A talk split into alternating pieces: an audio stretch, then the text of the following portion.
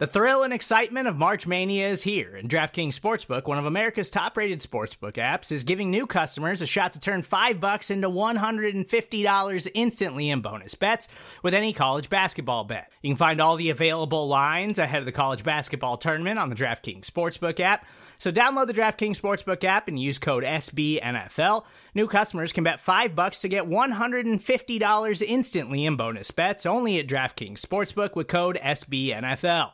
The crown is yours. Gambling problem? Call 1-800-GAMBLER or in West Virginia visit www.1800gambler.net. In New York, call 877-8-HOPE-NY or text HOPE-NY. In Connecticut, help is available for problem gambling. Call 888-789-7777 or visit ccpg.org. Please play responsibly on behalf of Boot Hill Casino and Resort. 21 plus, age varies by jurisdiction. Void in Ontario. Bonus bets expire 168 hours after issuance. See dkng.com slash bball for eligibility, deposit restrictions, terms, and responsible gaming resources.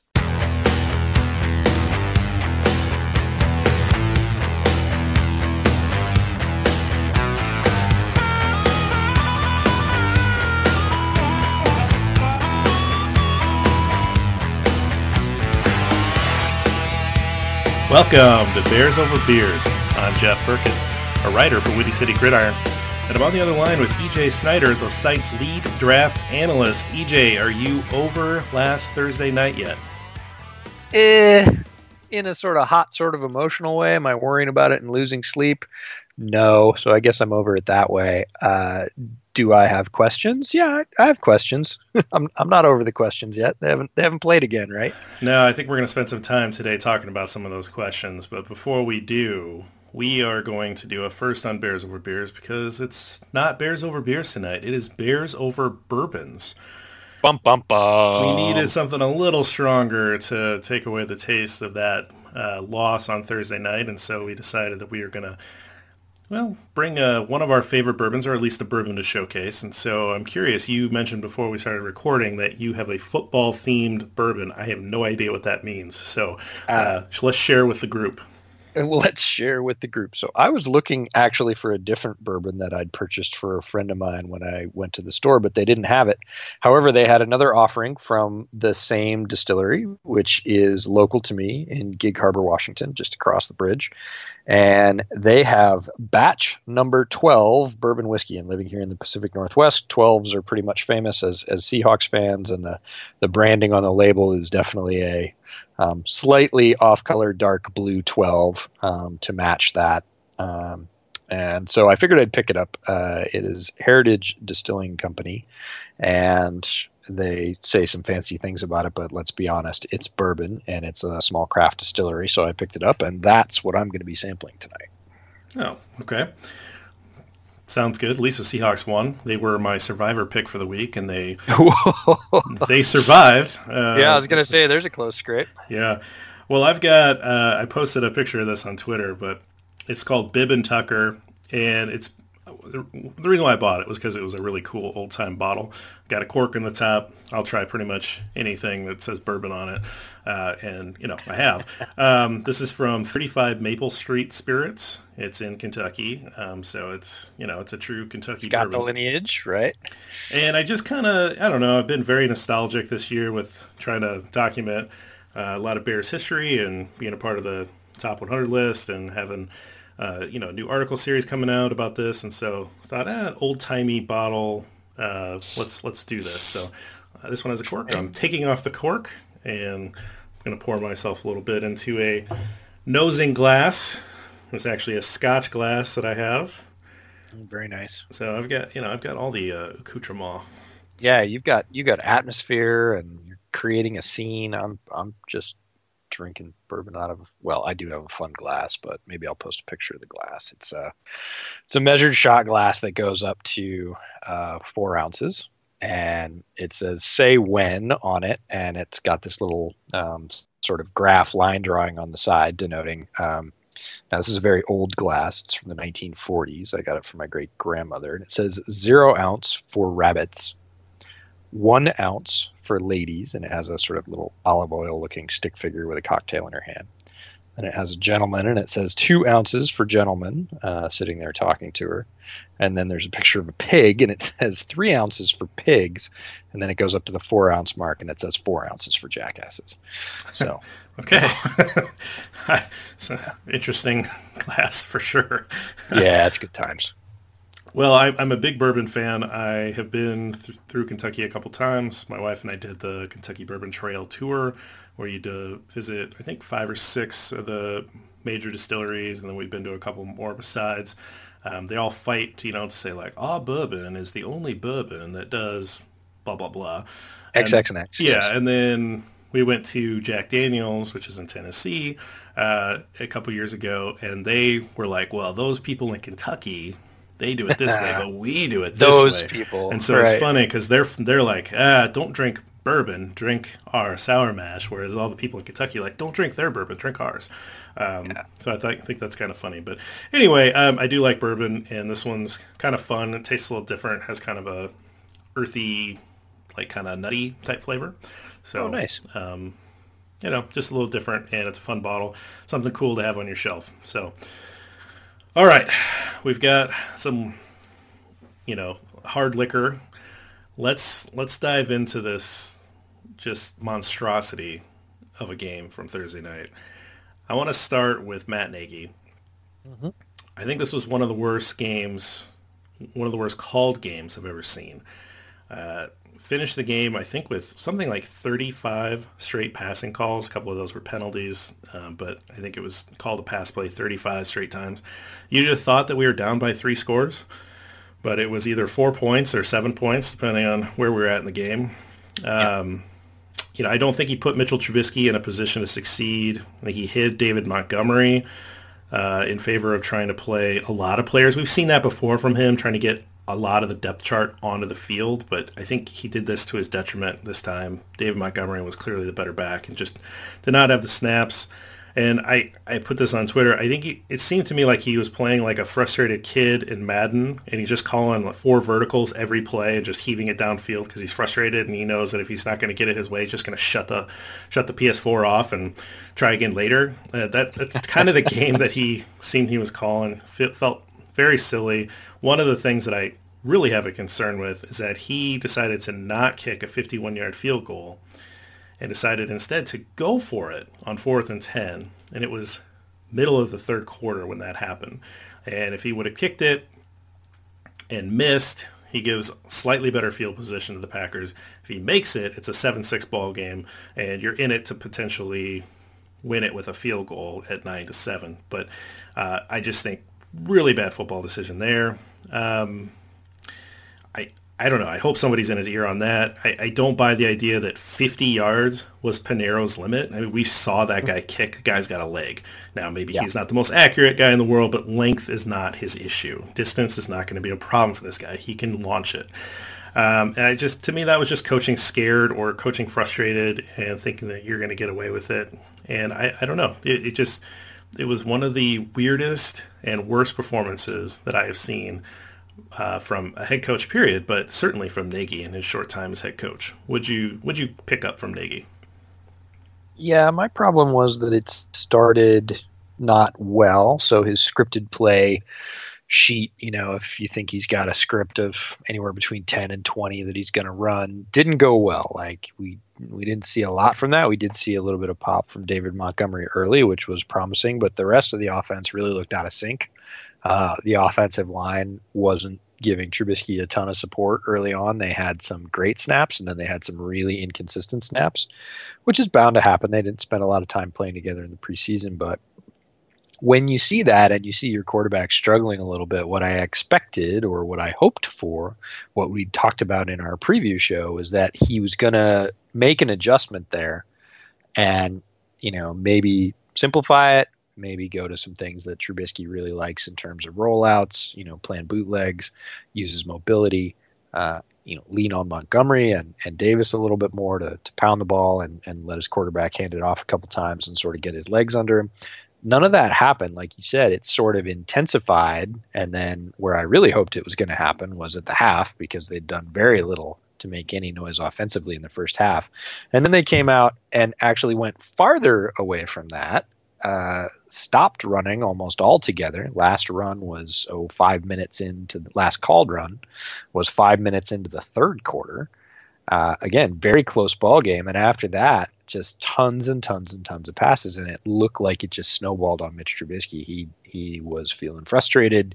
Uh, he wasn't getting a lot of those completions to to build his confidence. There was a lot of lateral stuff out to the edges that sort of concerned me too. Lots of long throws out to the sideline for, you know, two yards or or met right at the line stuff. So it wasn't fooling the defense, and it just seemed like they just kind of banged their head against the wall harder. And that's probably what concerned me the most was the lack of adjustment and the sort of lack of realization of hey this is what's actually happening. I, I, wanted one thing to happen but this is what's actually going on on the field. And i'm going to have to sort of sit on my hat here and change up my plan and see if hey maybe we should give the rook a couple carries see if i can soften up that defense get them fired up on a on a really physical run. And then maybe i'll work Trubisky into some you know shorter passes tight ends curls hitches. Um, build his confidence with a couple of rollout completions, and then see about asking him to, you know, go a little bit deeper into the playbook. It seemed like they just pressed right on deeper into the playbook and did none of that to kind of get the reins back on the game. Yeah, and I think you know there's a little bit of a well, whose fault was it? Well, there's a lot of people's fault, right? I mean, the offensive line has some blame in this. Um, there were some drops. I mean, Shaheen had a drop. Cohen had a drop. I think Gabriel had a drop. I don't know if that was uh, on a penalty or not, but I remember him dropping a ball he probably should have caught. I think Robinson probably could have came down with a ball that he ended up not. So there were plenty of drops. And, I, you know, let's get into Trubisky. I, I think it's Nagy's responsibility to, to help put Trubisky in the best position. Let's kind of put a bow on the, the Nagy piece of this. But let's get into Trubisky. I, I just simply think he's not a complete quarterback yet. And I think he definitely showed his weakness, but he faced an average. I saw this stat and then I lost it. I couldn't find it. It was an average of 5.6 or 5.8 defensive backs per play. And so if that's a real number, and again, I just saw it, someone tweeted out, and then I couldn't find it again. Um, but that's basically saying that most of the time he was facing six defensive backs, so a dime yep. defense. And then the rest of the time he was facing nickel, which nickel is the the the primary defense for most people, which means five defensive backs, five five cents nickel. Okay, so what did he do? Well, he threw underneath a lot because that's what you do when you've got a lot of defensive backs against you. You're not going to press it, and so he was taking what was there, and it wasn't getting first downs. And okay, what we should have been seeing is, uh, as you say, Nagy flipping the script and trying to run more into those uh, soft defenses, but that didn't happen. And then I think you're right. He sort of seemed to lock on to one target, which that's concerning. And then he seemed to get a little frustrated, had some balls sail on him. Certainly that last drive, every ball just seemed to sail. And the interception in the back of the end zone was really bad. He locked on Robinson, made the wrong read, threw a bad ball. Like everything about that throw and that read, the play, everything was bad. He had Cohen short. Uh, tried to force it in there, and then threw a bad ball besides. So I think a lot of it spiraled out of control for him, and I think there's a lot of concerning things. I also think that he could have been put in a much better position to succeed with a better play calling mix. Um, what's your level of panic with Trubisky right now? Well, I'm certainly not panicked because it's not like I bet my life savings on the Bears, but am I am I encouraged by what he showed in the first game of the year? The answer is no. I'm discouraged. Uh, we heard a lot of talk about how much more comfortable he was. He certainly looked that way in camp when we saw him. Uh, he's got all these weapons. Uh, Nagy says, "Oh, he's finishing my play calls." Uh, just full confidence and sort of familiarity. Second year in the system with the people around you and the play calling. It didn't look at all like that. He looked like a scared high school quarterback that wasn't familiar with all that stuff and had been thrust into the lineup last week when the starter broke his collarbone or something. It just he didn't look poised. He looked almost exactly like he did at the beginning of last year. Um, and that brings up concerns about hey is is the light too bright is the pressure too hot um, does he you know, he, we know he can perform in pressure situations. We've seen it, but with this much buildup and this much hype, and and you know this from having been at camp and and just being fairly close to the Chicago market. There there's a lot of hype this year, like as much hype as I've seen in many many years. And did that sort of get on top of him and get in the way? I don't know. We're not in his head, but what I wanted to see from Trubisky was some poise, some accuracy, some command uh, all the things he showed in the first couple days of camp when he was making it look easy, especially on the short to medium throws. And then, hey, if he was going to open it up deep, that'd be great. But really, sort of keep on pace, right? And that's pace of the offense. So get a get a few yards on first down and just keep that offense on schedule so on that schedule. you weren't putting yourself in third and long and really adding to the pressure and then having a letdown. The other thing was he just didn't throw very well his mechanics looked pretty good, pretty tight. They talked about that a lot on the broadcast, but we didn't see the that kind of rhythm accurate couple throws strung together in a row until uh, you know two a uh, third of the way through the fourth quarter was the first time you really saw sort of back to back or three or four throws in a row that looked like okay now he's got it right? And then it fell apart again on him. So the consistency wasn't there, and a lot of things that we had seen flashes of and been told were present weren't present. That's the objective truth. So I'm not panicked, but you know, both Nagy and and Trubisky walked into Halas Hall on Friday, and they probably looked at each other and said, "We got a lot of work to do." Right. This this is not a small climb. We're not going to fix this like today. Yeah, I think when we talked about Trubisky in the in the Trubisky episode, one of the things I said was growth is not linear. Growth is not linear for most of these guys, right? You're going to have some plateaus. You're going to have at some point a guy's not going to get any better, and towards the end of their career, obviously, their their physical skills start to wane.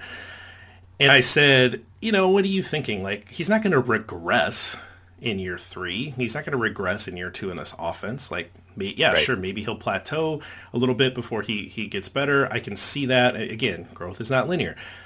And then I saw regression. like I saw yeah. Like no, uh, very clearly. I'd say yes. I'd say you're absolutely right. There's no other way to look at that and say that he performed like anybody expected, and that's like he expected of himself. Certainly in all his off-season interviews, nobody's going to say that. And I really do think he was surprised by how that happened. Certainly the way Nagy thought he was going to progress was not in evidence. And, you know, unrealistic or not, the fans had a massive sort of appetite for progression, and we saw very little of that. So it's tough objectively to look at that performance and say anything except, wow, you're in the bottom third of quarterbacks right now, maybe even like the bottom fifth of quarterbacks with that performance what are you going to do? Do I think he's going to stay there? No, we've seen him play much better. I mean, I think about the playoff game in Philadelphia or with Philadelphia. And, you know, he's performed under pressure and he has strung those things together. But he can't wait to the fourth quarter and quite frankly, he can't wait to the fourth quarter of the season. You know, he's going to have to show it in the next couple of weeks.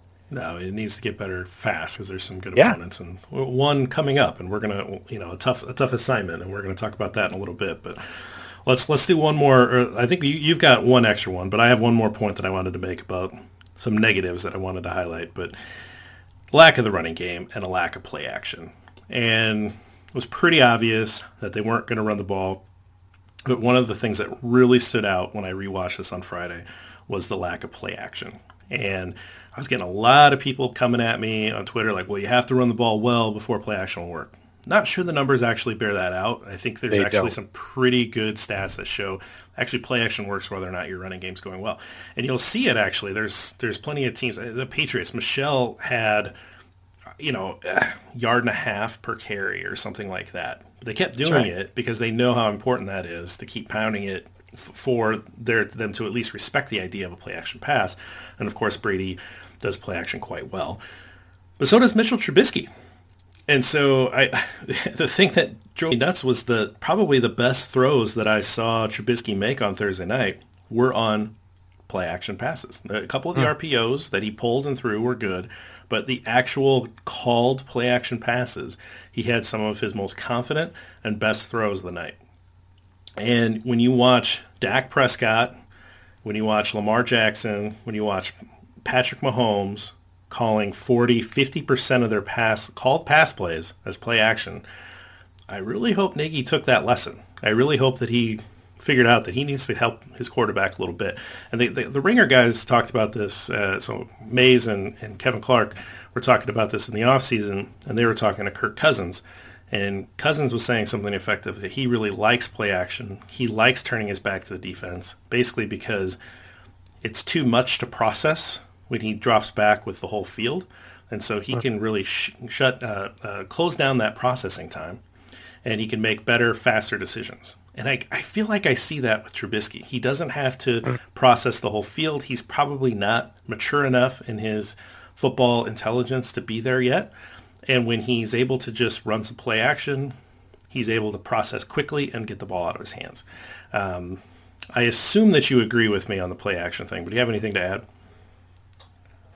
I absolutely agree with you. I I think Cousins' uh, reason for liking it is interesting. Um, the reason I would like it if I was a quarterback, and and Mays has talked about this at length. Robert Mays has talked about this length, and another guy that talks about it at length is Doug Farrar, and they say the same thing. Play action, and the people they talk to in the league say the same thing. Even more importantly, which is play action, regardless of you whether you have any threat of a running game, holds the linebackers for a half a step, for a half a second and that gives you a bigger window as a quarterback. So even if they know you're not going to run it, they can't they can't just drop straight into pass coverage when you're motioning to the running back. Their head tells them, despite that, that they've got to hold for just that half a tick, and it opens up windows. So I would run it either way. Yes, I'm I'm with you on play action. Yes, they need to run it more, and I think it's interesting with play action, but I think Nagy had too much motion in his offense. He had a lot of motion that basically got the snap count really low um, very often. And I understand they're using that to diagnose what the defense is going to do and how it's going to flex and react. But he used motion all the time, and then there was this tremendous lack of play action to mesh with that. And I think motion's got to come down a little bit. So again, execution's a little bit straighter, and then you know, add some play action in there and give give Mitch just an extra half second. Why would you not do that?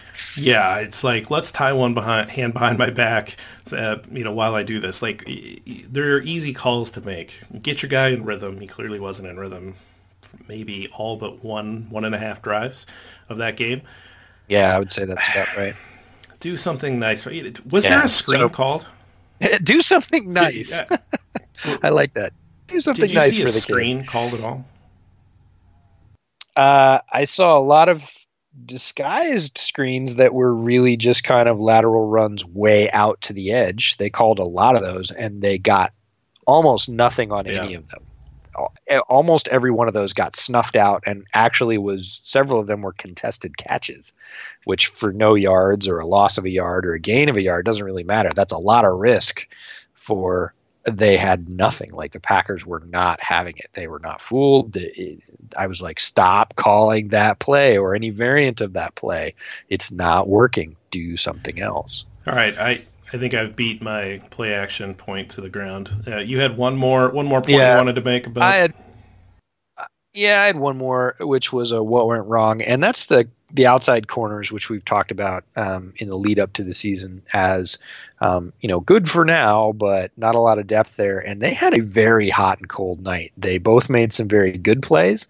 Um, Fuller again on the opposite side of those sort of widescreen passes coming up, tackling very um, heavily. Uh, he loves contact as a corner, even though he plays off. And Prince had a couple of good breakups as well, but they both had lapses. Uh, Amukamara got burned on the long pass across the middle. Uh, wasn't able to keep up with with Davante Adams, and there was another uh, play later on where he again was just exposed for his lack of long speed. They had a very up and down night. They had some hot plays and they had some very cold plays, and and don't think the league didn't see that. Um, you know, maybe they already knew it. Amukamara's been around a long time, but he looked like he's dropped off a bit in top end speed, and that's a thing when you're an outside corner. So I would expect him to get picked on uh, in that way, where they're really going to have to stretch speed. They're, you know, if somebody's good at beating the press, um, they're going to go after Amukamara that way because he likes to press, play up near the line. But if they get by him, he's not able to to catch up. His his catch up speed's not great. So something to keep an eye on moving forward. And and I wouldn't doubt. Uh, I think I tweeted out something during the game like, you know, 2020 high round pick for the Bears is going to be a is going to be a big outside corner. Um, very likely. Yeah, definitely. Kind of probably was anyways, Yeah, but yeah. um, if if they keep it up like this, it could be Yeah, I think I've always kind of thought corner was pretty high, but we're we're not looking we're not looking there yet. We're not. I can't let you get Not in the, yet. get into Not the film room yet. Nope. All right, we're gonna flip it around because what what are the what are the silver linings here? Um, to me, the defense looks salty. At least we got that part right. Uh, um, I, I'm not sure what more we need to really say besides the fact that uh, you know, Pagano, man, he's bringing a more aggressive approach. Resulted in five sacks. There was a sixth that did not count due to penalty. I think it was a defensive hold that negated it. There were three to four that were sure close, um, and there's that one that Rodgers absolutely looked like he was in the grasp and throwing it away, and somehow it was okay because it was Rodgers. Um, they were not able to get any turnovers, and I think that's kind of something that no one's talked about. Uh, they, they they limited Rodgers so well in this game. He had a couple nice plays, and I gotta say, like we feared, he, one of the big plays was a broken down play. Another one was this play action rollout, and I was like, "Can you call that for Trubisky?" Okay, um, right. uh, so I, what, I guess what my point is that the turnover is going to be there when you're playing lesser competition. You know, not everybody's Aaron Rodgers. He's still a very good quarterback, and so uh, he's very good at limiting his turnovers. He did have that fumble by Ha Ha Clinton-Dix. Yeah, that was a Hey, lucky man, bounce. bounce That's right just, back in and That's just the ball being oblong, but that was, that ball was clearly out. It was a forced fumble. He didn't just drop it. It was definitely a forced fumble. So that's just a. And we talked about this uh, in one of our preview shows about how many, you know, how many turnovers do we think? I think we are talking about Eddie Jackson at the time, and and the fumble bit was like, well, fumbles are really fickle, and that was a perfect example of that. So crazy. Five Bears standing around, and he is able to bounce right back the to ball, like you, hop back up. Maybe you know half his torso hops back up, and the ball's right there for him. Uh, it's so frustrating because of course that happened. Uh, Of course. so uh, that that's you know I think we're okay on defense. Like I think we're going to be pretty darn good, and I'm really interested to see just how many stat uh, how many sacks these guys can stack up. The other silver lining I had was Allen Robinson. I mean, we, we talked about it ad nauseum throughout the offseason, but man, he looks good. Uh, I think we nailed this one. Yeah, Trubisky stared him down a little bit. Yeah, that's an issue. Yes, he might see some additional attention because of that. But man, he was making plays. He's a legit number one. I feel really good about our 1200, my 1200 yard prediction. I think you might have even been a little higher. So feeling good about Robinson. Yeah, he looked every bit what we thought he was going to be, and he was whooping his guy. And he, he played a couple of different cornerbacks throughout the night, and he beat them all. And I tweeted out something during the game about, you know, he's going to whoop whoever he goes against. And somebody said, well, not with this quarterback. And I'm like, that's not what I'm talking about. He's going to win his individual matchups because he is ready. And I'm, I'm not sure. I'll have to go back and rewatch. You said earlier you thought he dropped a ball. I didn't think he did. I thought he caught everything that was near him. So I may Uh, there was one but- over the middle. I don't think it was a great ball, but he got his hands on it. And I think he probably could have brought that one down. Yeah, but he looked. I'm with you. He looked absolutely locked in, and that's really good.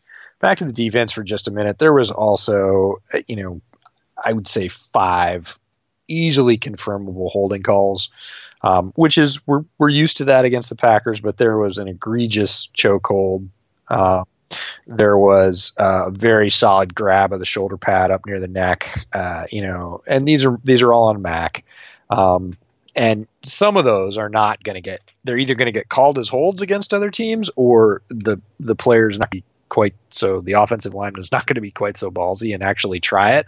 And mack or quite frankly one of the other rushers. Floyd looked great. A lot of people aren't talking about that.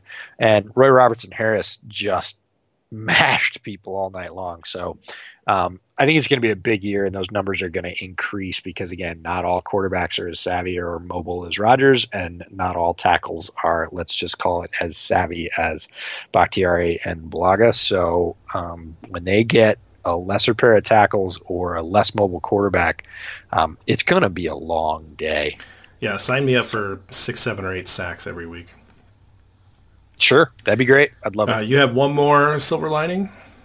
I do, and that's Montgomery looks ready to contribute in both phases. I know he's a rookie, but he had several very tough runs. He definitely showcased his ability to slip tackles. He led the nation in CF in college football um, brackets in that category. Forced missed tackles. It, nobody else was really close. He was the clear number one, and he's able to do it in the pros, which is awesome. Showed a lot of toughness on those runs, but the big catch over the middle um, when he ran that little dig route right down the middle and caught sort of caught it and ended up spinning around running and sort of falling over with it. That's not a play that um, his predecessor Jordan Howard was ever going to make. Um, Howard was a decent receiver. He's not making that play, and Montgomery made it in his first play as a pro, in his first game as a pro. So um, he looks ready to go, and I think they're going to have to take the wraps off him a little bit quicker than maybe they want to as a rookie. Who's also competing very physically in pass protection, which is what's going to get and keep a rookie on the field. Um, projecting Trubisky when he's not getting handed the ball, and he looked ready, I guess, in all three phases, if you want to call it that. And that's that's big news. That's the acid test. Of course, a lot of people thought he was there, but the difference between you know the difference between we used to say paper and dirt is you know you draw it up one way and how does it really show up on the field he showed up on the field in all three phases yeah 100% he looked great and had that nice run where he showed off that contact balance had that nice catch like he talked about and he was a willing blocker and so you know eh, let's maybe not target mike davis six times in the pass game next week that's. I think you'll see that. I think you'll see that shift, and again, it's going to be a, a balance that works its way in. Davis looked very good running with power too, um, and is a, a solid catcher. I, I wouldn't put him up as a tremendous receiver, but um, the combination of those two guys feel really good about it. Um, we just have to use them more. I mean, Nagy's got to call some plays so that Chicago can get the ball into their hands uh, to get some balance and give Trubisky some breathing room. Yeah, and let, you know, at the risk of sounding like an old school football guy right now, a lot of times runs run the running game takes some time it takes some time to wear down, right? So if it doesn't work right away, that's fine because it you just keep hammering it. You keep hammering. A guy gets in a groove. Uh, you know, the offensive linemen start to impose their will, and offensive linemen love run blocking.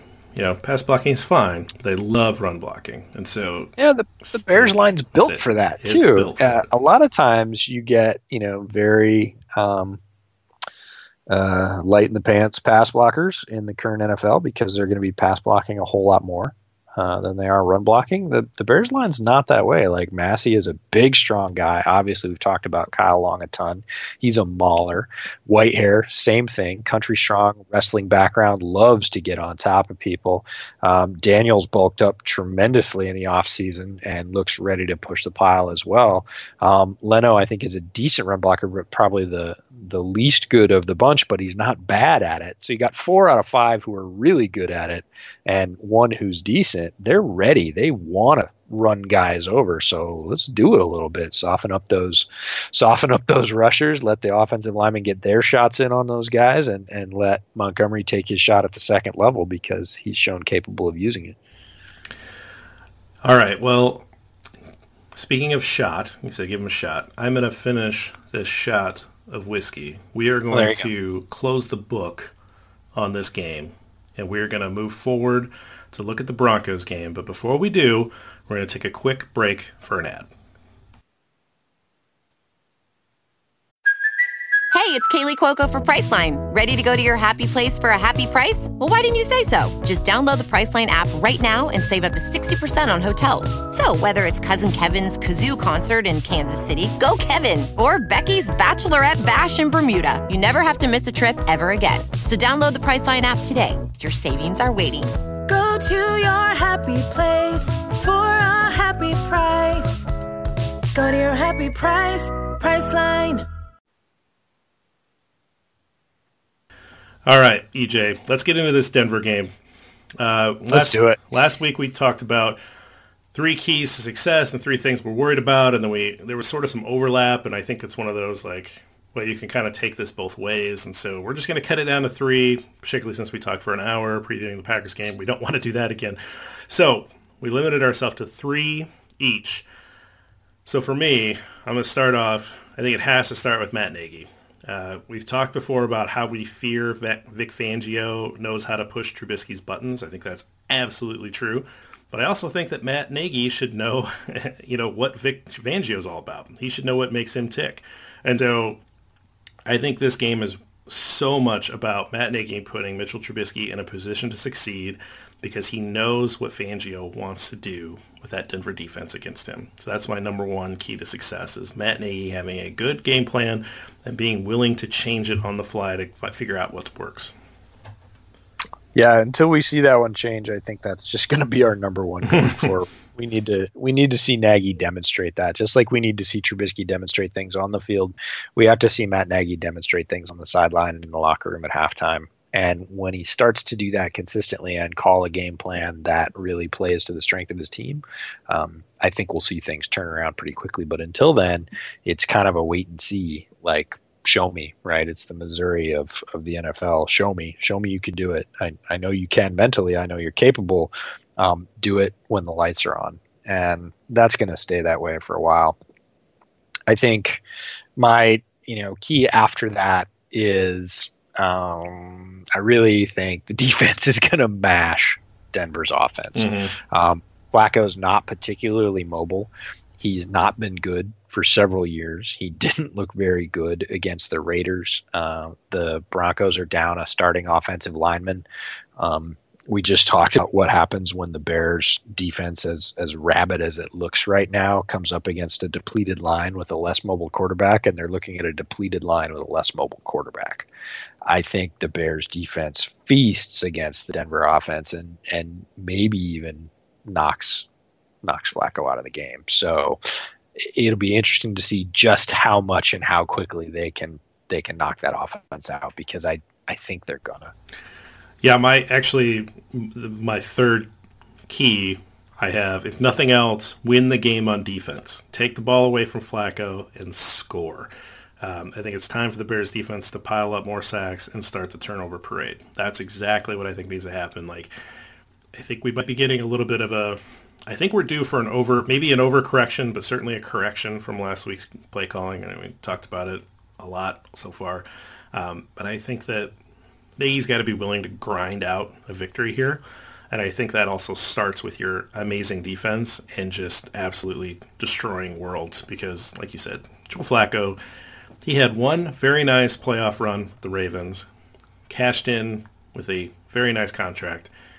Obviously has a Super Bowl, great career, good for him. Um, not a great quarterback right now, and not exactly showing it for Denver. And I don't think he's putting fear into the hearts of any Bears defender.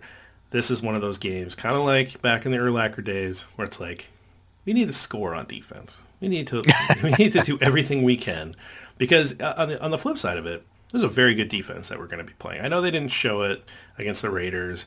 I get that, but there are some really talented players on that Broncos defense, and it's just a matter of time before they start to get some stuff going on. And I don't want to be dropping back uh, 50 times. I don't want Trubisky to be dropping back. I'm not going to drop back at all, but I don't want Trubisky to drop back 50 times and to face Bradley Chubb and Von Miller.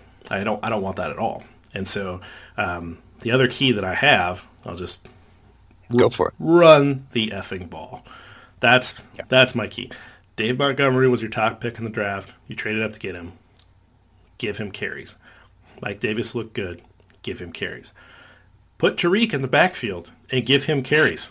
Like yeah, we haven't we haven't talked about that yet, but that's absolutely the case. Is you need to run Tarik Cohen. He was in, he was lined up in the backfield for I think four snaps and didn't have a rush uh, out of the backfield. So uh, I don't like the the Tarik Cohen slot receiver iteration. I, I think you put him in and flex him out, and that gives him the matchup. If you if you put him out and he's matched up on a nickelback or a dimeback, straight up it negates some of that quickness um, advantage that he's got. Whereas if you put him in the backfield, they're most likely going to put one of their inside backers on him, and very few inside backers in the league can cover him. So you get a better advantage whether or not you keep him there. And if you do keep him there, we've seen what he can do, you know, attacking and defense just with a handoff. So I'd say run those three guys, platoon them. It is at altitude. It is early in the season. You know, give them all, give them all ten carries, and and see what happens, and spread it out. Keep them fresh. Have the line really get into their run blocking groove. I'd love to see a, you know, Kyle Long, Bobby Massey double team on Von Miller and really you know, get on that guy. He's he's not a spring chicken, and he loves pass rushing. And if he's got to stand up against two big heavies that really want to drive him into the dirt, that gets old real quick. Um, Chubb is a little bit more stout uh, as a run defender just physically, but go after the weak. The, I don't want to call Von Miller the weak side because that's not really true, but go after the smaller side and really, you know, get after him and run Montgomery out and make him. If he's going to defeat the double team block and slide through, he's still got to get Montgomery down, and Montgomery's not going to go down easy. So I, I think that's a and Davis the same way. Davis likes to hammer as well. So it's going to be a key that says that's great. And the other thing about that Denver defense is the pass rushers, who we mentioned, are amazing. Um, the linebackers are pretty good. Uh, the secondary did not look good. And so again, this is the place where you've got a guy like Robinson who's looking really good and press Robinson on those corners, move him around, put him in the slot, get him favorable matchups and get him the ball because he's got the potential to make some hay for those again after you run the ball some of those play action passes. The denver secondary did not look um, as crushing as it has in years past. And guess who's out for this game Bryce Callahan. That's right. Mr. Bear, Bryce Callahan is not available for this game, which Bears fans are familiar with. So, again, another advantage uh, for the Bears when they do decide to pass. But again, I want that to be a, a balanced option, either 50 50 or, or maybe even a little bit, you know, 60 40, because get that run going. Um, because you can physically sort of wear down those pass rushers and then, you know, have Robinson have some of those breakout throws when you've got really good, strong bites on play action because Montgomery and Davis have been pounding out, you know, four and five yards a carry. Let me circle back to your point about the altitude. And I think it's an important one for everybody to understand is that Denver at home in September has been basically unbeatable. Quagmire, even with yes. like even with just like not very good teams, they still win in September. And so they have this advantage. And I don't I don't know that I really get like why it's not an advantage all year round. I'm not I guess I don't know enough about altitude differences or maybe like fields slow down a little bit or guys are in game shape. I, I have no idea. I don't really get it.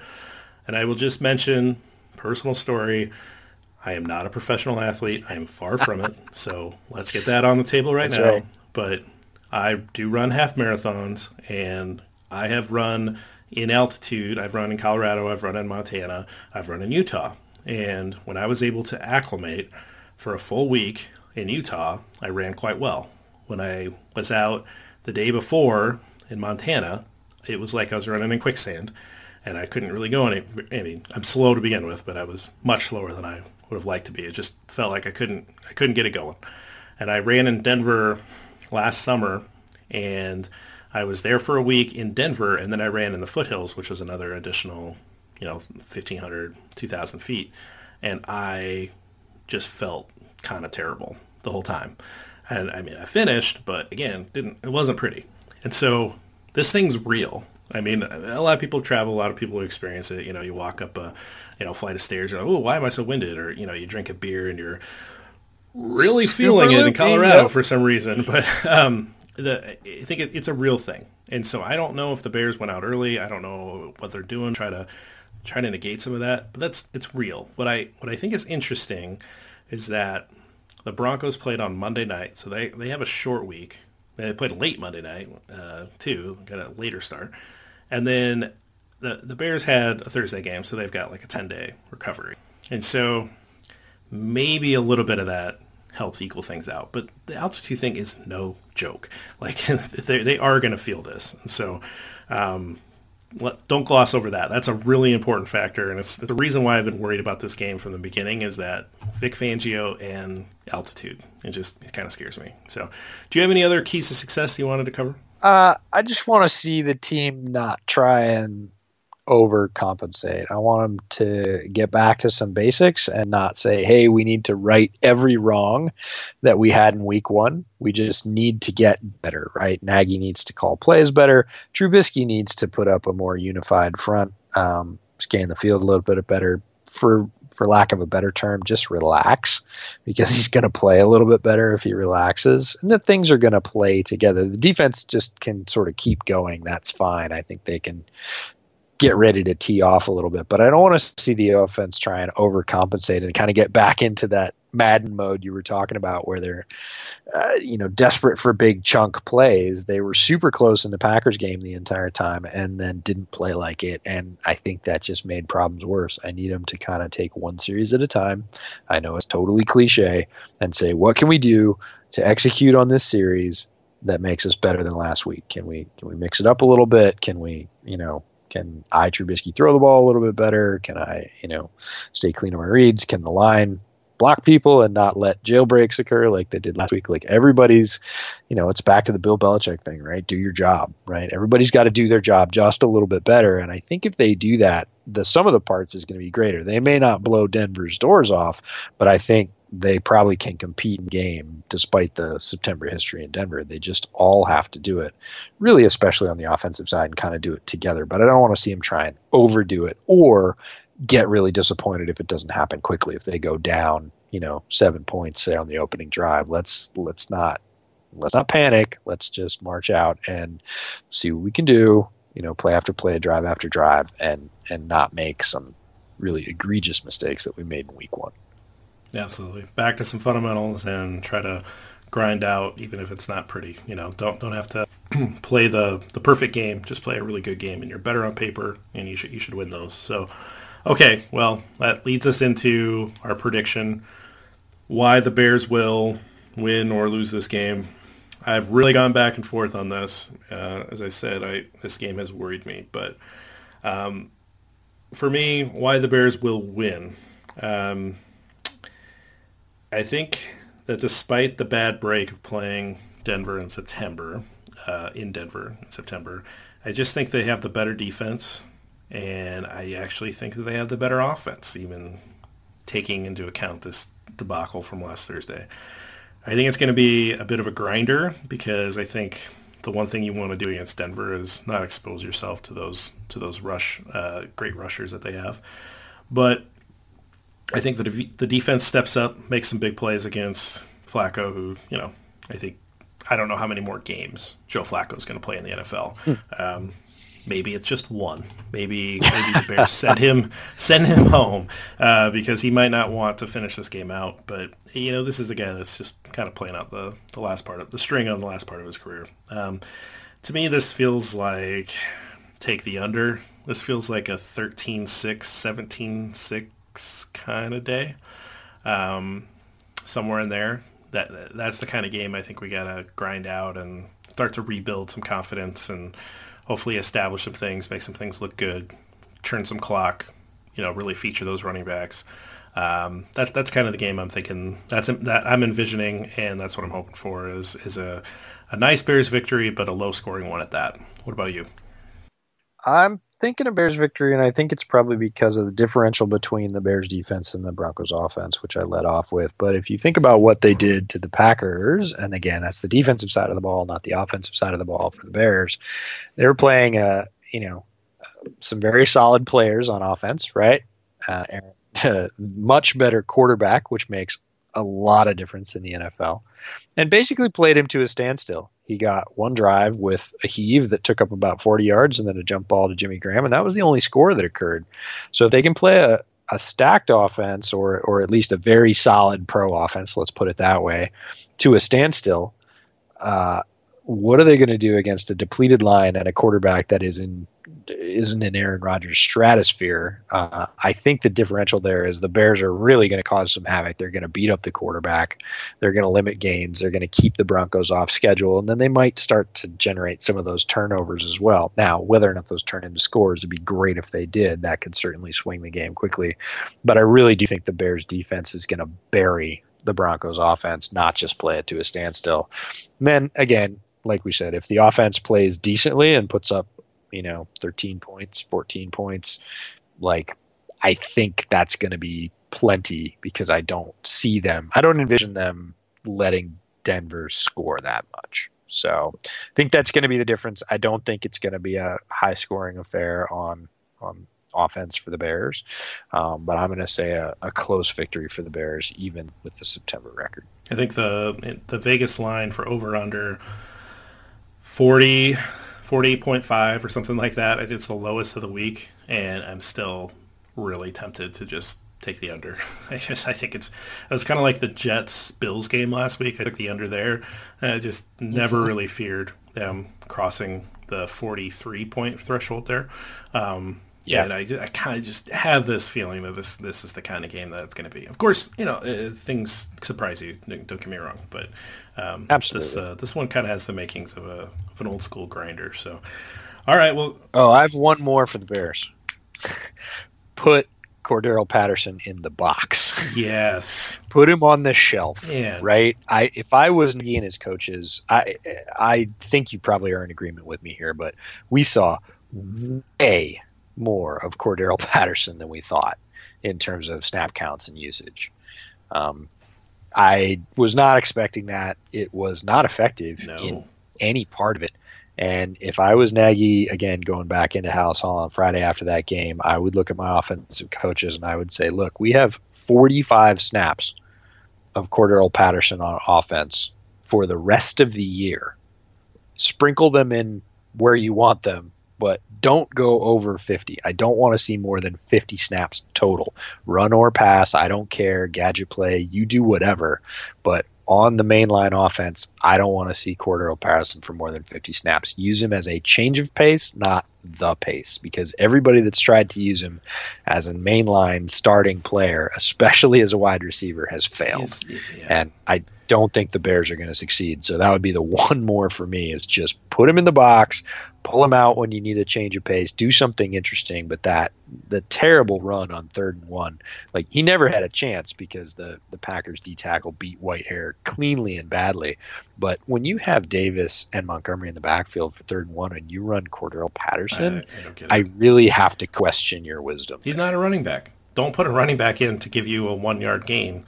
Like I, I don't get it. No, no, it was crazy, and he was running routes down the field. I, I he Nagy was seduced by the physical presence of Cordarrelle Patterson. It's happened to a lot of coaches, and that's why a lot of mm-hmm. coaches eventually get frustrated and jettison him because it's like, well, he's not meeting the expectations that I have for him.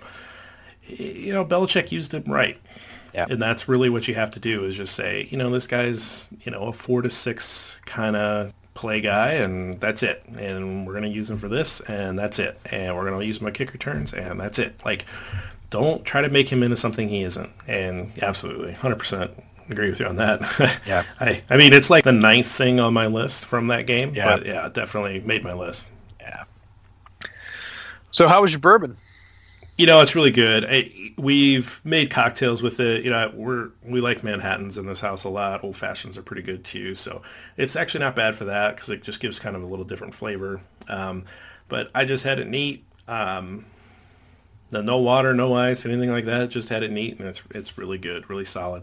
I think it runs somewhere in the fifty dollar range of bottles. So it's a little expensive for a bourbon, but it's quite tasty, and I think it's uh you know it's it's a fun one to to highlight. I don't know how. Hopefully, we're not doing this very often. Um, you know, maybe we'll do have some same hope. celebration bourbons or celebration scotch or somewhere down the road. But uh, yeah, we don't want to be doing this too often. But um, fun one to highlight. So, what about yours? Uh, ran a little bit clearer, uh, lighter uh, than I typically like a bourbon. I like bourbon to be a little bit more brown and a little bit hotter, uh, sort of on the mouthfeel than I would like. I like a, a bit smoother, a bit higher in the sugar, I suppose.